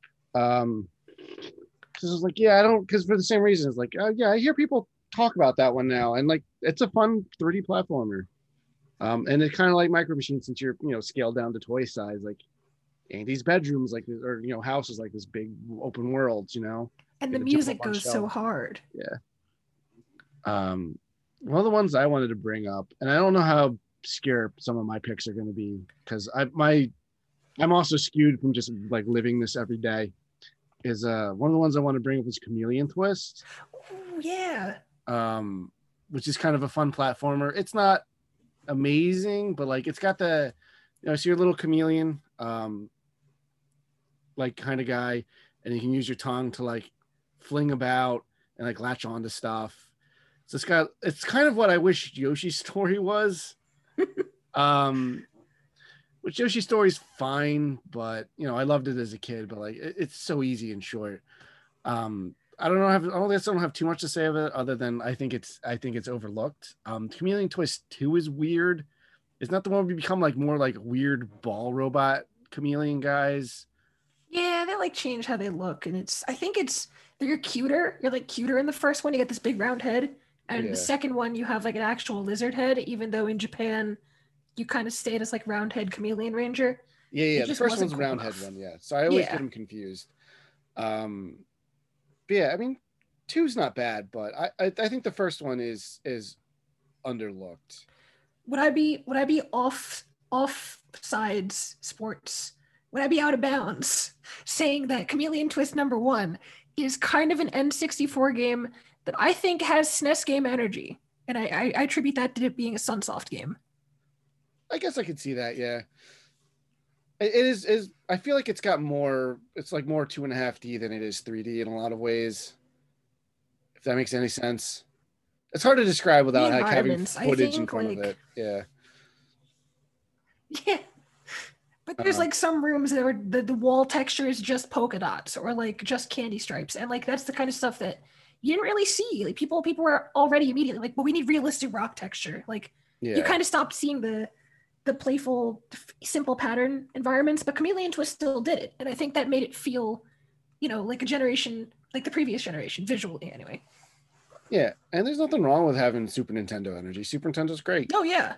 But I, I definitely like you know what you what uh was it Andrew you were bringing up like everyone wanted to be like, like hyper realistic and and this was the time to get like mature. That's why I think a lot of this stuff does not age well. It's all brown and muddy and just like ugly. Um, because like textures and stuff weren't there. Like even Ocarina of Time, like the textures in that game suck. Um, like that's the one thing the 3D version. I was like, oh yeah, they fixed it. It looks good. I think Majora's Mask, the 3D one that they they changed too much stuff. Um, that it loses like there's still value in playing the N64 version. I think the muddiness enhances the dreary energy of Majora's Mask. If that well, like sense. they, they changed how the bosses work. They changed how the bomber's notebook works. They changed a lot of like uh, they changed a lot of things about it. Um, I mean, core gameplay's still there, but like, yeah, it's also a lot more colorful and bright. And I'm like, yeah, it looks good, but like not the same. Whereas Ocarina of Time, I think you can, that was fine. But it's funny, like you know, game games from this era have to get remastered down. They have to fix. They make they generally make them more colorful. Um, but yeah, so I don't know. Chameleon Twist is fun. I, I would say give it a shot if you haven't, uh, if you have the option to. I think it's only like 15 ish bucks as of this recording. Um, It's it's sub 20 um, for just a loose cart. Yeah, the first one's cheaper. The second one's a little more costly. Yeah, second Um, one's harder to come by. Yeah, when I sent my uh my friends the list of games I was gonna bring up, the only thing my one friend had to say was, "Hmm, I don't see Chameleon Twist on there." And Okay. there you go. So thank you, Scott. You brought up uh Like I said, I wasn't sure how obscure it is, just because like I usually am sitting on like three copies of Chameleon Twist at the store. um, but I'm, I'm glad. I brought it up. Then uh, you got another one, then uh, Andrew. You, do you have a list of these as well? I did. Now mine isn't. Uh, I put it on hidden gems just because nobody really has it for the N64. Everyone knows about them, but you're not going to be able to buy this one. So I'm kind of up in the air on if I want to include it. But I do. I, I think I'd be remiss if I didn't mention Worms Armageddon if we're talking about a party console and a party games like Worms Armageddon's just got to be on there.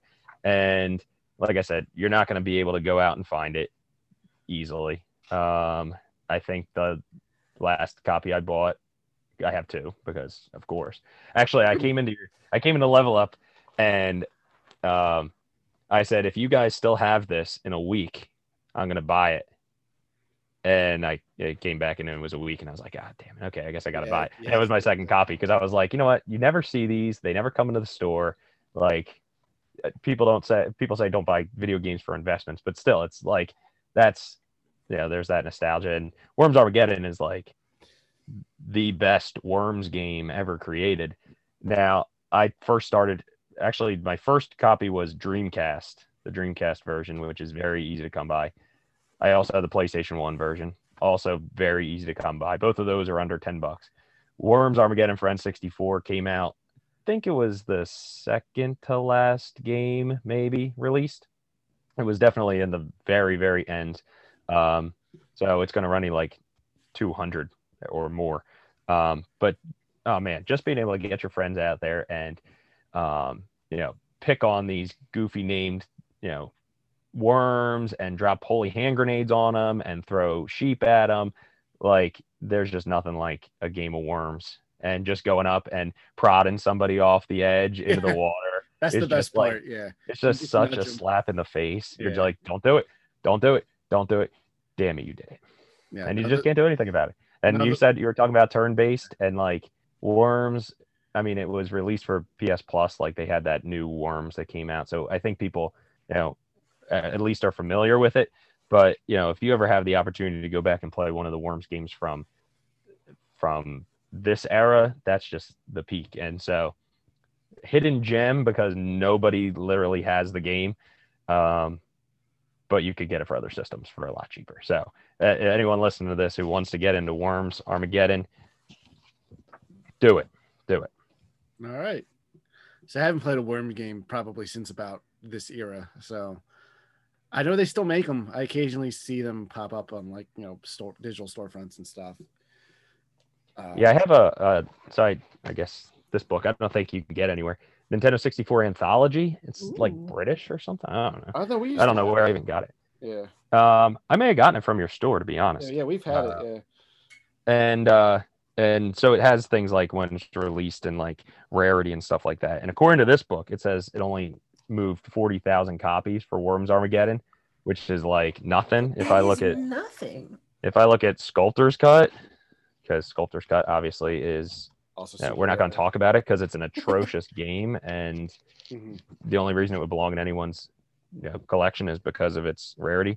It sold it had 20,000 copies. So we're talking not that much more when you're talking about games that are selling millions, you know, uh, 3 million plus for some and then you have a Worms game with 40,000. I mean, it only sold it only 20,000. sold a little bit better because Sculptor's Cut was only available uh, through Blockbuster Video, so it was Right. never even released for retail. You know. Yeah, so think about that. Worms Armageddon is sitting on shelves and they only sell 40,000. So that tells you how late in the in the lifespan it was. Um, but still great game. If it's not if Nintendo 64 one isn't one that you're going to be able to pick up, definitely Dreamcast and PlayStation. Cool. What about you, Hales? All right, so I got like two. I got two left, and really they're more of just. They're not really. So one of them is kind of like a shout out because I don't think it's hidden. It just didn't get enough love. And the other one is I just want to confirm that anybody else remembers that it exists. So first one is Dr. Mario 64 came out same same problem as Banjo Tooie came out in the year 2000. Um, but Dr. Mario 64 is the best version of Dr. Mario, just bar none. Um, it's like Wario wants your pills for some reason, and then he's a vampire. Um, and it's got like a story mode, but then all the characters are like from Wario Land 3. So it's like a stealth sequel to Wario Land 3, but Dr. Mario. And then it has like a story mode, and at the end of the story mode, it's got like these cute little cardboard cutout storybook cutscenes, and the last cutscene's just like, will it ever end? The end. and it's those are the last two lines of dialogue in the game. Um, it's great. It's a great multiplayer game.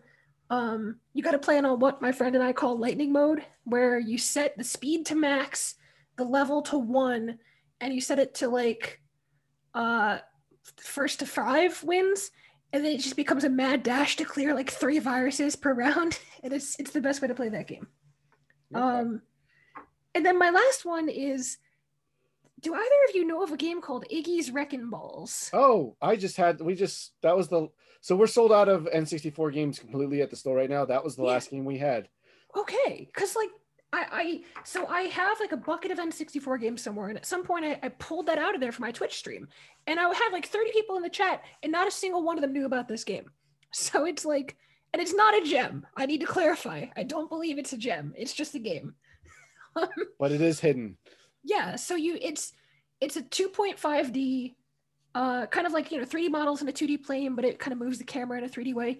But it's a racing game where you play like it's a side side scrolling racing game where you play as like a ball. All the characters are balls. And you have like a tether that kind of works like a hook shot but you can also swing. And it's like extremely attitude era. Like it's definitely a game that's like a gross out humor art style um without doing just straight up gross out humor if that makes sense and it's just so bizarre like it's a game that i don't really know what they were going for i don't know if it's good because i don't know what it's trying to be um but it makes like it makes a very interesting experience to just check it out Okay. I know that was like 14, 15 bucks. It's not super expensive. yeah i don't think anybody's clamoring for for a copy of that game Yeah, that's fine. I think I only sold it because it was our last like decent N64 game.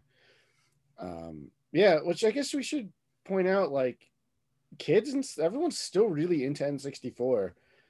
Uh, it's like still our number one seller. Like it's most a lot of people have moved on to GameCube, like because that's the thing. Like that when people like become old enough to have nostalgia and disposable income, the video game console from when they were a kid becomes really sought after, and like those games jack up in price. So so people started. I could see the shift moving to GameCube uh, when it was happening, but like N64 is still there. Like that's like one of the know- number one things I got asked for this past holiday season. you know what's surprising me is like so I, I've I've become pretty involved in my like my local music scene, and the the age range in that is like we have some bands where the lead singer is 16, and then we have some people who are like 30, and like but there are these kids who are super young, like 19 year old kids right now, who are crazy nostalgic for the Nintendo 64, and I'm just like, shouldn't you be on the Wii? Like, should and it's crazy to me that like the, it's somehow permeated that generation as well. I think I chalk it up to YouTube. I think YouTube has done wonders for like getting people fascinated in games from before they were born. Um, but yeah, the staying power has been really surprising to me too, honestly. I think the other thing that really makes it like, yeah, people are going to move to GameCube, but are going to stick with 64 is I, there's just something to be said about the cartridge era. And the fact that you have that physical cartridge and you're holding that is just so much different than a disc. And, you know, you have your NES and then you have your SNES and then you have your N64 and then what else? There's nothing after it. So it's like any N64 is going to have that last uh it's like the last hurrah of the cartridge until the Switch really comes back, you know, besides um handheld systems and stuff which don't have the same collecting power really as the consoles regardless. But um you know, I think that's another thing that people are come back to. It's just like cool and retro to look at something like this as opposed to a disc which looks just like my PlayStation 4 and 5 disc. Like it's not the same you know, it, it's not the same feeling as that. Whereas, yeah, we have our crazy Blu-ray 4K stuff, but you know, it doesn't look any different than a CD that shipped with PlayStation 1. 64 though, you're looking at this like it had that that old school gray color that Sony never wants to get back to with their own consoles, even though everybody wants it.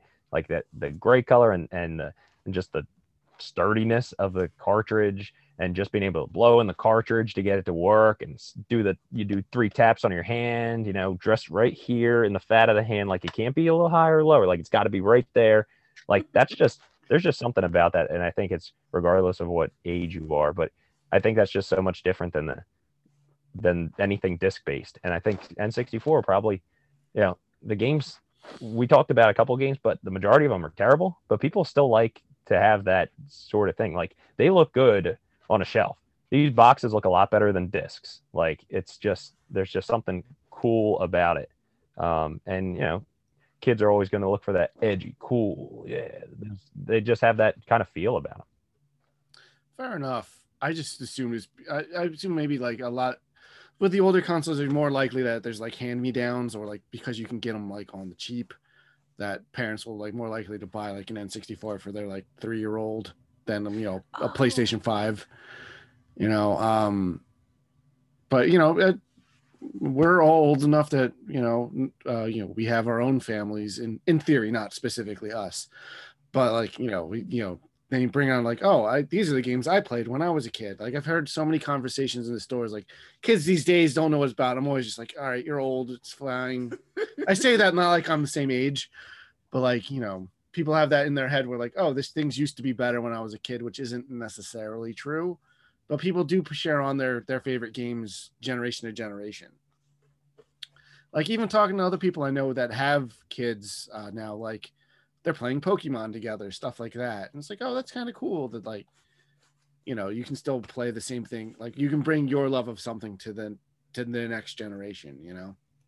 Yeah, I've, I've got a friend. Uh, I've got a friend who has two kids, and one of his kids hit uh, what he jokingly called the, the gaming age, which is like where they can comprehend a video game. And instead of like just starting him up on the PS4, he started his kid on a Super Nintendo because that's what he had. And he's like, well, these games are a little bit simpler anyway, so it's probably a better starting place anyway. Plus, like I can get nostalgic, so like maybe it's maybe it's some of that. Maybe it's like parents passing on the retro to their kids. It's like, oh, I got to beat him in Mario Kart and show him I'm still dominant. Yeah. Um, my kid's first game will probably be Mario 64, probably. That's fine. It's their grandpa now, right? Mario will be their grandpa. Yeah, uh, yeah. My kid, uh, I, I think, I mean, my kid's gonna have future kid, not not anytime soon. Yes. He's gonna have plenty of uh plenty of options. Um, and that's one thing like what I was thinking too. Like, you know, everyone will be talking about whatever games those are. Um, but it's I think starting off with the ones that are like these nostalgic uh, older consoles also give the kids a, more of an appreciation for the ones that even exist today. And that's kind of the, one of the reasons why I do that after school club. When the kids are like, look, aren't we play Fortnite and Rocket League? And I'm like, no, we can't. We're going to play these games. And they're like, oh, wow, this is really fun. Or like they can just pick it up and, and go to town on it. And you don't have to really. They're like, how do I jump? I'm like "Oh, that button, and then there you go. You just learn the game. So, um, and the kids, yeah, they just love being able to to experience that, and it's just different from what they they have. So, you know, starting off small like that, even if yeah, it's more basic or whatever, but they do have level levels of depth that you can still appreciate, and it doesn't require you know 16 buttons to do it. Yeah, and I guess maybe it looks like Minecraft, so that helps. That's still that's still popular, right? But yeah, like I said, you you you know with your after school class and stuff, you see it firsthand more than the rest any of us. Uh, that kids can still still like the old consoles, you know. Um, I just yeah, I always think it's it's interesting. Um, just because it's, it's again, it's not something like I had it when I say I was a kid, I was like ten, which I guess is still young, but like I think consoles when I was a kid, I think NES, Sega Genesis. Uh, you know, I think more 8, 16 bit, but you know, 64 bit is also cool. It's got more bits. Um, but yeah, um, I don't know, guys going to get into some final thoughts or, uh, well, I have I have a question I'll pose out there. Sure, we what's can up? all we can all come out with uh with our list. Alrighty. So we talked about a bunch of the fact that it's multiplayer. All right. If you had uh, the ability, like if I had my complete co- collection, it's 1999, Slumber Party. What are your four multiplayer games you're firing up on N64? Are we our age now or is it we're putting we're going back to like 1990 like the 90s like when we were kids Back in the 90s, every game taste exists. now yeah You have all the games, every game exists. Which one are you firing up? That's hard. all right well uh, we I, go I, will go. We'll go around around the circle. I'll right. start. I, all right, so, right. so. One we haven't one we haven't mentioned, and anyone listening to an N64 podcast is probably going to tear us apart if we don't mention any of this genre of game for N64. WWF No Mercy. Yeah. Uh, see, if I was gonna pick one, No Mercy was one of the ones I was like, I was like, is it gonna be unhidden because it's wrestling? No Mercy's my jam. Uh, yeah, definitely play that. Um, So that's that's the first one. So when you were talking about Super Smash Brothers, I actually made a little list on my um, on my notes that were called games everyone loves, um, but there's better alternatives. And that's so Super Smash Brothers I had on there, and I was thinking like, all right, you have you have a dilemma and you need to solve it. Nowadays, you may fire up like Smash, or when I was like in college and we'd come home after a party, we'd fire up Smash and we'd you know go to town. Royal Rumble, WWF No Mercy, that's where that's where all problems were solved. Everybody just you know you got no clue who's coming out next. You got no clue who you're going to control. Yeah, I No Mercy's a good pick. That's a good one. Yep. Um, oh man, yeah, No Mercy. No Mercy is really good. I really liked No Mercy. Um, I know what. If I'm playing with four people, and I didn't have it as a kid, all right, yeah, let's bust out a Mario Party. I guess we'll go a Mario Party too. Um, I I I think I appreciate that more now than I would have as a kid, because I think part of the reason I didn't really know anyone that had it is like, oh, it's a board game. You know, I want to play a video game. you know. Those those mini games are just so darn addictive. Oh my gosh. See, but like I, I have, I do have some experience with the Mario Party games, and I, I like the boards that have like a lot of interesting strategy. Like if I go this way now, I can trigger this tree to block this path, and like they can't go this way. And like I, I, I, I like thinking a couple moves ahead now. I think, like I said, I think I appreciate it more as a 35 year old than I would have as like a 12 year old. Um, but yeah, yeah, No Mercy, Mario Party. What about you, Haley? So, all right. So this one, this one, I, I have like vague memories of, but they're vague good memories. Um, there's like a destruction derby. I think it might just be called Destruction Derby 64. Um, and literally you just drive cars around and blow each other up. And it was rad as hell. And like I was a very small child with a very small brain, so it didn't take much. But I liked I liked that game. My brother and I played that a lot. Yeah, that's a good one. Yeah, the maps are so tiny that like you Yeah. just have to. There, you can't avoid people in that game. It's just because there's always when you're playing that and you're like, I'm just gonna do like the bumper car technique and try and avoid everybody the whole time. And no, you can and you can in Destruction Derby. That No, one is not at all. just all around mayhem.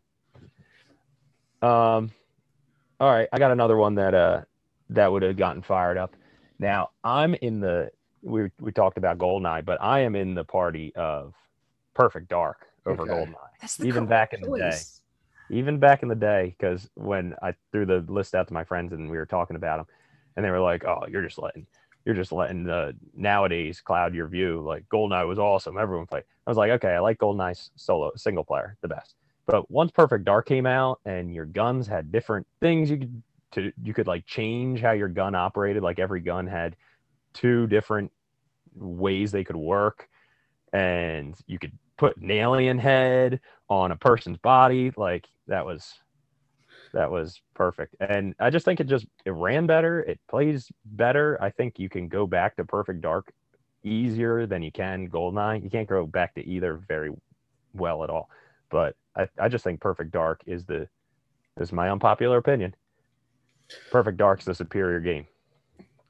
I never played Perfect Dark, so I can't argue with you. But like I said, I I loved Goldeneye as a kid, but like as an adult, I cannot. Like I would not have picked. I would not choose to go back to that. Um, It is it is a brutal experience. yeah. But uh but Perfect Dark, even back then they were because they were like, Oh, you just don't like Mario Kart because it's terrible looking back on it. And you don't like Goldeneye because it's terrible looking back on it. I was like, no, even 10 year old me didn't like them. Like for Mario Kart, give me any of the cruising games, and I'm preferring any of the cruising games I'm in. Any I wasn't a big Diddy Kong Racing fan myself. Give me F Zero because I that game still today, if you fire up F Zero X, that thing runs as smooth as a current gen game. Like that if you haven't played F Zero X, that's a mind blowing game in and of itself. Um, and you know, I got Star Wars Racer was my first game since it came with the console, and that's another game that, like, in my opinion, kind of blows Mario Kart out of the water when it comes to a racer. It's just like a pure racer that's just better than Mario Kart. I just, I just hate not being able to see where I'm going. In Mario Kart, you're just like, unless you have everything memorized, which I know people have the the courses memorized, but it's just uh, so rough compared to those other ones. I wasn't I a mean- fan back then. I I mean, my one of my picks would be Mario Kart 64. I do like Mario Kart 64. That's a go-to. And yeah, I'm gonna I'm gonna stop by your booth at uh at Beer Fest, and I'm still gonna play Mario Kart 64. Like, I mean, the, the reason we do that is because people it's, it's it's it hits the more nostalgic, the biggest like target, and like I usually bring a couple of games, but it's just easier like because I bring like I brought like Smash Bros. I think I brought GoldenEye, um, and just it's easier just put Mario Kart in, and everyone kind of knows what they're doing, and everyone's at Beer Fest has been drinking. Obviously, you know it's a festival for beer, um, so it's it's it's still a good time. Like I I want to defend it a little bit. We're talking about all these other racing games. I'm like, it's still good. I get Yeah. it, it is Am lower on the totem pole for me for Mario Kart games. I am, you know, Yeah, but I'm spoiled. I'm It's no- spoiled by it's Double no- Dash. it's no double dash. Double dash, double dash is one of those ones where, like when I first played, I was like, oh, this is this is good, but it's not as good as Mario Kart 64. And like the farther I got from, like, wow, this one's way better. And then we came out, I'm like, I kind of missed double dash. Yeah. Yeah.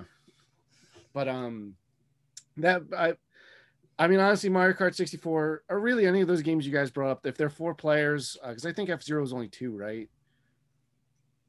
Or was it four mm, no, I believe it's four. I forget now. I can't remember.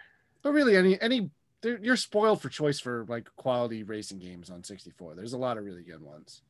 Because like yeah, the cruising games are fun too. I used to rent those. Now I know Cruis'n USA is only two players, but the rest of them are four. Yeah, you can get Cruis'n World. You get the whole world in that one, not just the USA.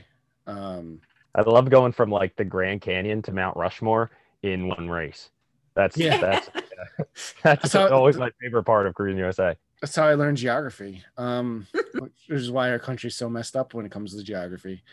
Um, but uh, yeah, so I, I guess it would be uh, pick your poison on the racing games. But yeah, honestly, that Micro Machines game sounds awesome.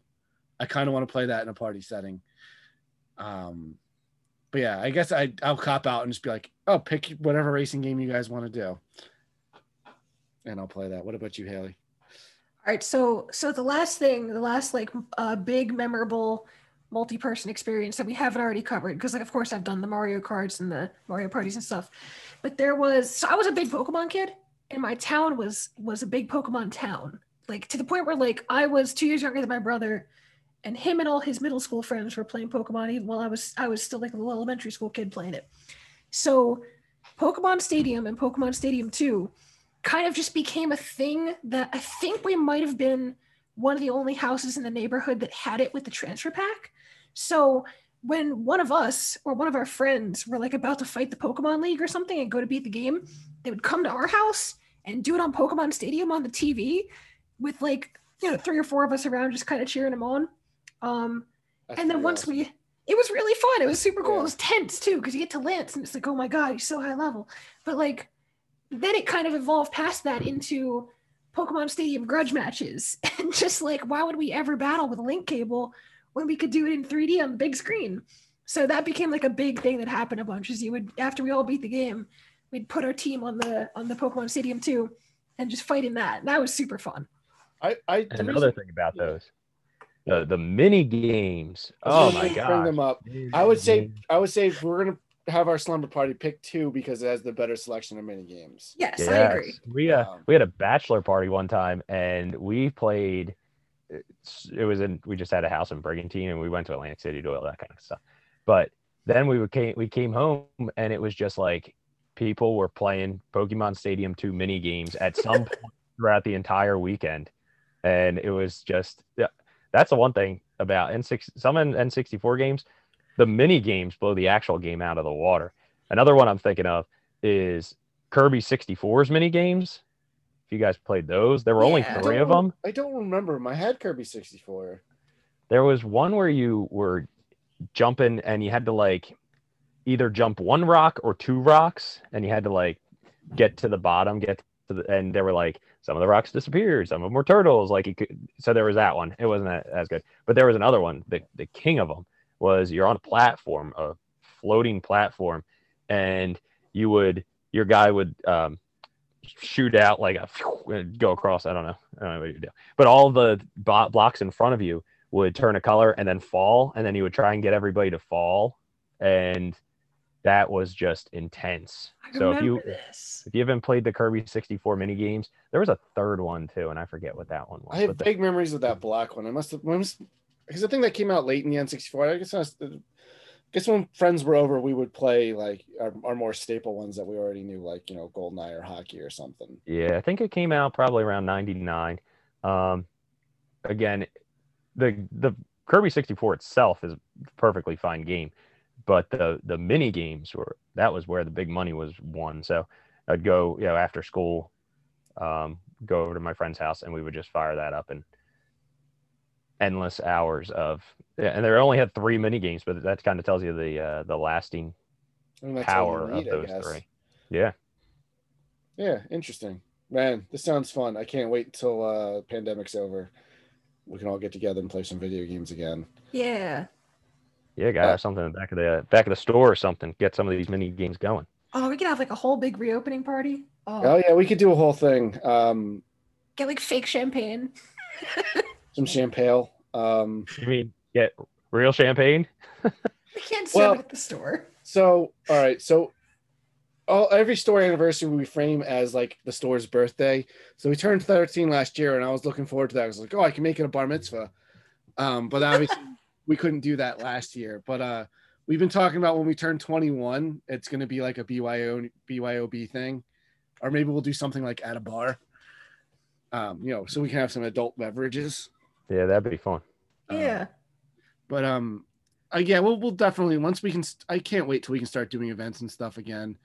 Uh, Free Comic Book Day got pushed back from the first Saturday May, which is where it's always been, to now it's August 14th because they they pushed it back, hoping that like, hey, maybe because it's a national thing, and you don't know what states are going to be, you know, where where everyone's going to be. So hopefully by then the vaccines and stuff are more readily available, so we can start doing events again. Um, I'm looking forward to doing that stuff. I really missed, you know, planning them and putting them together and seeing everybody. Um, you know, it's a lot of a lot of work, but they're a lot of fun. But yeah, I definitely want to do more more things. And uh, I don't know, this has been fun, and I you said I kind of want to go to this slumber party. Uh, something like can't really do online. Like there's games we can play online. Like for um uh for New Year's Eve, a, a bunch of my friends and I got together and we we played uh, like the Jackbox games over Zoom. You know, but it's it's something different about being in a room together. Um, Yeah. it's it's it's yeah, it's right. It's like it's weird that the way technology is now, like, yeah, it's so much easier and you can do so much more advanced games and like so much easier to do them online. But like it is different when someone's in the same room with you. It's got such a different energy. Yeah, you really see that with like Smash too. Like I don't, I said I don't really like the N N64 Smash, um, but you know, being able to play online, just you, you're just fighting. You're not like, you're not Yeah. like actually enjoying the fight. You're just these characters, and you're actually like you got legit people who are like way better than they should be at that game. Like you just need a bunch of people who kind of like half-ass their way through the game and only know a couple moves and just you know trash talk and keep items on and all that kind of stuff. Like oh yeah, that, I, that's where the fun of it is. So yeah, like even though off. yeah, yeah, even though you can play online now, I don't think I ever played Switch on like I, I don't think I ever played Smash on Switch online just because it's it's not the same. It's just not the same as being able to be in the room, you know, heckling people, you know, coming down to the wire. You got people that are jumping, their their cords almost pulling. You know, yo, you got to stop. You're pulling the system off the TV. Like Well- that's what it's got to be. one of our favorite because we I've played Smash Ultimate in person with uh, friends at different gatherings a bunch of times. Our favorite, well, mine and Harry's favorite thing uh, to do is we do like the Smash Down mode, where like as someone picks a character, like that character's done, um, like they're no longer on the the character select screen, and you go down to like until there's no more characters left. Um, because he and I like a lot of the sim- same characters, so it's like, do I want to just or do I want to just like grab Little Mac, which is like one of his mains? It's like so that way he can't get him. Um, and then even though I'm to probably lose stuff like that, I don't know. It's there's like a level of strategy to that too, especially if you can get you know up to eight people on that one going. Um, I don't know. There, there, yeah, it, it is different. Whereas we play online, like like my friend Kendall and I have been trying to play games online. Like we we've tried to do Chris the Crystal Chronicles remaster, and getting online in that for that is such a big pain in the ass. That's not worth doing. We just tried playing the Scott Pilgrim re-release. Uh, twice in the two hours we played, we'd get to a part in the level where like enemies didn't spawn and it wouldn't let us progress. We'd have to like back out and reset the whole thing. Just like, oh, it's, this sucks. Like, but you know, I, I don't know. There's, there's, yeah, that's that's the N64's big, big draw. I know it was kind of when uh, a lot of the third parties jumped ship because of all their anti-consumer, anti-developer uh, practices, but I, th- I think it still has its. There's still a lot of great games for it. Um, I'd say there's probably just on average as many good games for it as are any consoles. Just you have to, like you said, the, the good games everyone kind of like knows and you talk about. Um, I guess I don't know where I'm going with this final conclusion. Um, And 64 is good. yeah, That's You've got a weird controller. You just got to get used to it. yeah. Um, Or get the the what's that thing? There's some company that made like a modern style N64 controller. It's pretty good. yeah, I can't remember what I it's called. We, it's, uh, we've, Hori. we've had it. Yeah, yeah, I think it's Hori. Hori. Yeah, I think H O R I. yeah, I think it's it's one of their 8BitDo lines. There's these new guys doing it. It's like uh It's kind of shaped. It's kind of shaped like a big brick Xbox controller, but not as large. Is that what you're talking about? And it's got like a joystick on the left side and the buttons. Yeah, it brings the joystick to the left. Yeah, the Yeah. Retro Fighters, the Retro Fighters Brawler 64. Yeah. That thing, that thing is good. I got one of those around here somewhere. I think it's in one of the Florida boxes, but it is it's my preferred way to do it now because like I love that little controller. I love holding it like this, but I would so much rather, you know. Yeah, do something. Really blew your mind when you had a game that did require the directional pad, and Mischief you're like, Mischief makers. like, yeah, I was like, gonna bring up Mischief Makers. Um, yeah. but we'll just give that a quick shout. Mischief Makers is good if you can play it. It's a see, it's a game. I think it got overlooked because it's a 2D side-scrolling game, and again, the era where everyone was just wanted to be 3D, and like if it wasn't Yeah. 3D, it wasn't good. Um, but yeah, I think that's gonna do us for for us this episode. Unless you guys got any uh, final thoughts you want to bring up. I was just gonna say, like anyone who's who listened to this podcast, like you obviously are big on N64. You said when I went in the store last Wednesday and I was like, where's all your N64 stuff? Like, on one hand, where I like to see if there's anything that like I can upgrade my cartridges or whatever, if mine's a little not as good as I would like, or something like that, just to see if you had anything weird. Um, you know, well, stinks from that perspective, it is cool to to know that like there's dozens of us out there Yeah. who like who like uh N64 and who are all about it. So to know that that's the one that sells out is like it's cool that there's that community and anyone who listened to this so far like you're in that community too. And uh you know, if there's anyone out there who's working towards building that N64 collection like a couple things. One, if you're working on trying to build that collection like hopefully I said you weren't deterred by the fact that these things are priced crazy expensive right now. Um, you know, and it, just know there's a lot of games that aren't the, the ones that are the best for the system a lot of times are also not necessarily the ones that are those super crazy priced ones. Like the ones I got behind me, like Super Bowling, you don't need it to have a great time on the N64. You don't need Stunt Racer at all, unless you're going for the perfect, the complete collection. You don't need your Sculptor's Cut, um, unless you're going for that complete collection. And if you are, go right ahead. I condone it. I love my the fact that I could say like, oh, I got that complete collection. It's cool, and to just be able to pull a game is awesome. But all those hidden gems we talked about, like those are what makes the console great too. So, um, you know, look up the ones that we talked about. Um, if you have any other questions, of course, pop in level up, and you guys will fill them in on anything that's also those hidden gems that Yeah. maybe they can get their hands on. Um, and just you know, keep on keeping N64 love alive. It's I I like hearing about like when you're talking about teenagers that are like N64 so cool. Nice. Now we're in like you know, we're we were cool before it was cool. And uh I don't know if we were ever cool. well, according to them, yeah. if we were playing N64 then then we're awesome. So, you know, I that's just that's my final thoughts just thank you to everyone who listened and and hopefully um if you weren't big on N64, maybe you got more appreciation now, or if you're getting into N64, hopefully you realize, you know, what great stuff there is to to be played on it. Cool. Haley, what about you? Yeah, I'm gonna wrap up mostly the same. Uh, N64 is a great cartridge. Library is small, but it's full of fun stuff. Uh, play Mystical Ninja Starring Goemon. It doesn't emulate well, so do your research or just buy a cartridge. It's like 25 bucks. Um, play Rocket Robot on Wheels. Play Revolt. That's a good racer. Play Revolt. Um, just just put a cartridge in that system with that satisfying ka-chunk and and enjoy your time with it, man. N64 is so great. All right. Well, that's going to do us for. Do it for us for this episode. Um, I think next week we're going to be talking uh, black issues and back issues is what I'm referring to it, but we're to be doing our Black History Month uh, episode, which hopefully I'll be able to pass off the reins to some of our uh, creators that I have on, uh, and they can lead the discussion on that. Um, so until next time, be safe out there.